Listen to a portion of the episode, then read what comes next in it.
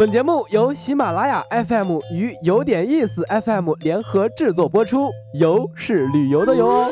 如果没有一场说走就走的旅行，不如让耳朵来一次周游世界，听听有点意思，越听越有意思。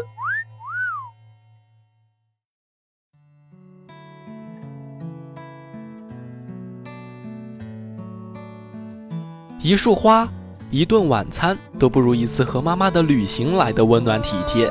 儿女长大，妈妈老去，能够独处的时间都去哪儿了？也许这个母亲节就是绝佳的机会，带着妈妈去旅行，陪妈妈去无锡灵山祈福，走过武鸣桥，踏上菩提大道，九龙灌玉，花开见佛。大型音乐动态群雕再现了佛教故事中的绚丽景象。当佛之旦音乐奏响。太子像从莲花中缓缓升起，九龙口中喷射出十米高的水柱，沐浴了太子金身。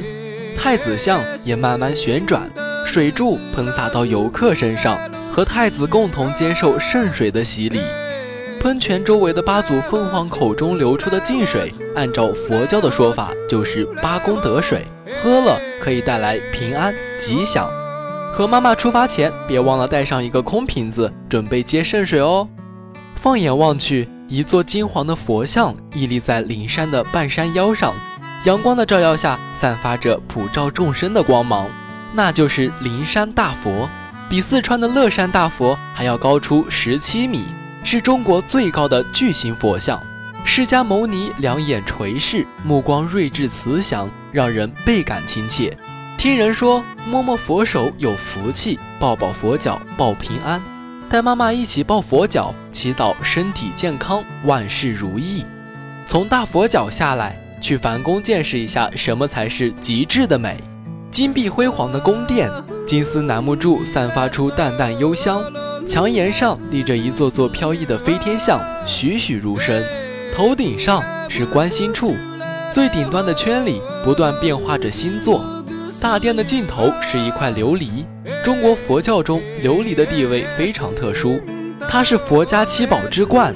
几乎在所有经典中，形如琉璃都被视为佛家修养的最高境界。